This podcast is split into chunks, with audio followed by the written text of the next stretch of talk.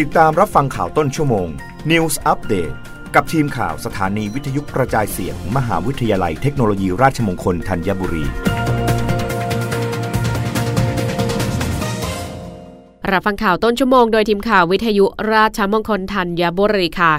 กรมการแพทย์แนะตรวจเช็คสัญญาณของโรคฮาชิโมโต ย้ำดูแลสุขภาพพักผ่อนให้เพียงพอ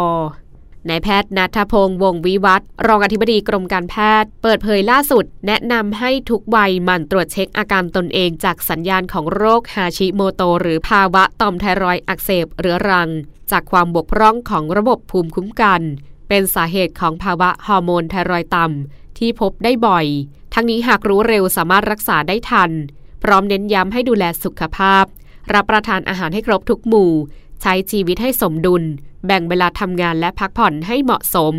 หลีกเลี่ยงสุราและบุหรี่ หากมีอาการต้องสงสัยเช่น คอโตขึ้น น้ำหนักตัวเพิ่ม หน้าบวม ควรมาพบแพทย์ โรคฮาชิโมโตหรือภาวะต่อมไทรอยอักเสบเรื้อรัง พบจากความบกพร่องของระบบภูมิคุ้มกัน เป็นสาเหตุของภาวะฮอร์โมนไทรอยต่ำ เกิดจากการที่ภูมิคุ้มกันในร่างกายไปทำให้ต่อมไทรอยเกิดการอักเสบเรื้อรัง และทำงานลดลงอย่างต่อเนื่อง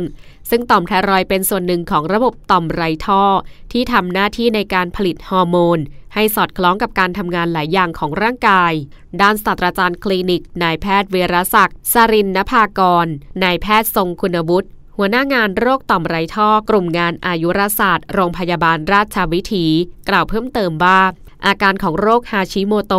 ในระยะแรกผู้ป่วยอาจไม่มีอาการใด ๆ แต่เมื่อต่อมไทรอยมีขนาดโตขึ้น เกิดเป็นคอพอกที่ไม่มีอาการเจ็บปวด อาจจะมีอาการอื่นรวมด้วยได้แก่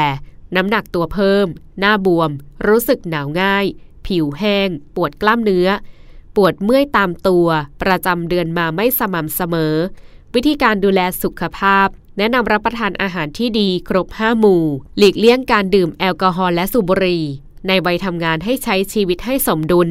แบ่งเวลาการทำงานให้เหมาะสม พักผ่อนให้เพียงพอ และถ้ามีอาการผิดปกติ เช่น คอโตขึ้น บวม น้ำหนักมากขึ้น ควรรีบพบแพทย์ โดยเฉพาะผู้ที่มีประวัติโรคไทรอยด์ในครอบครัว รับฟังข่าวครั้งต่อไปได้ในต้นชั่วโมงหน้ากับทีมข่าววิทยุ ราชมงคลธัญบุรีค่ะ รับฟังข่าวต้นชั่วโมง News Update ครั้งต่อไป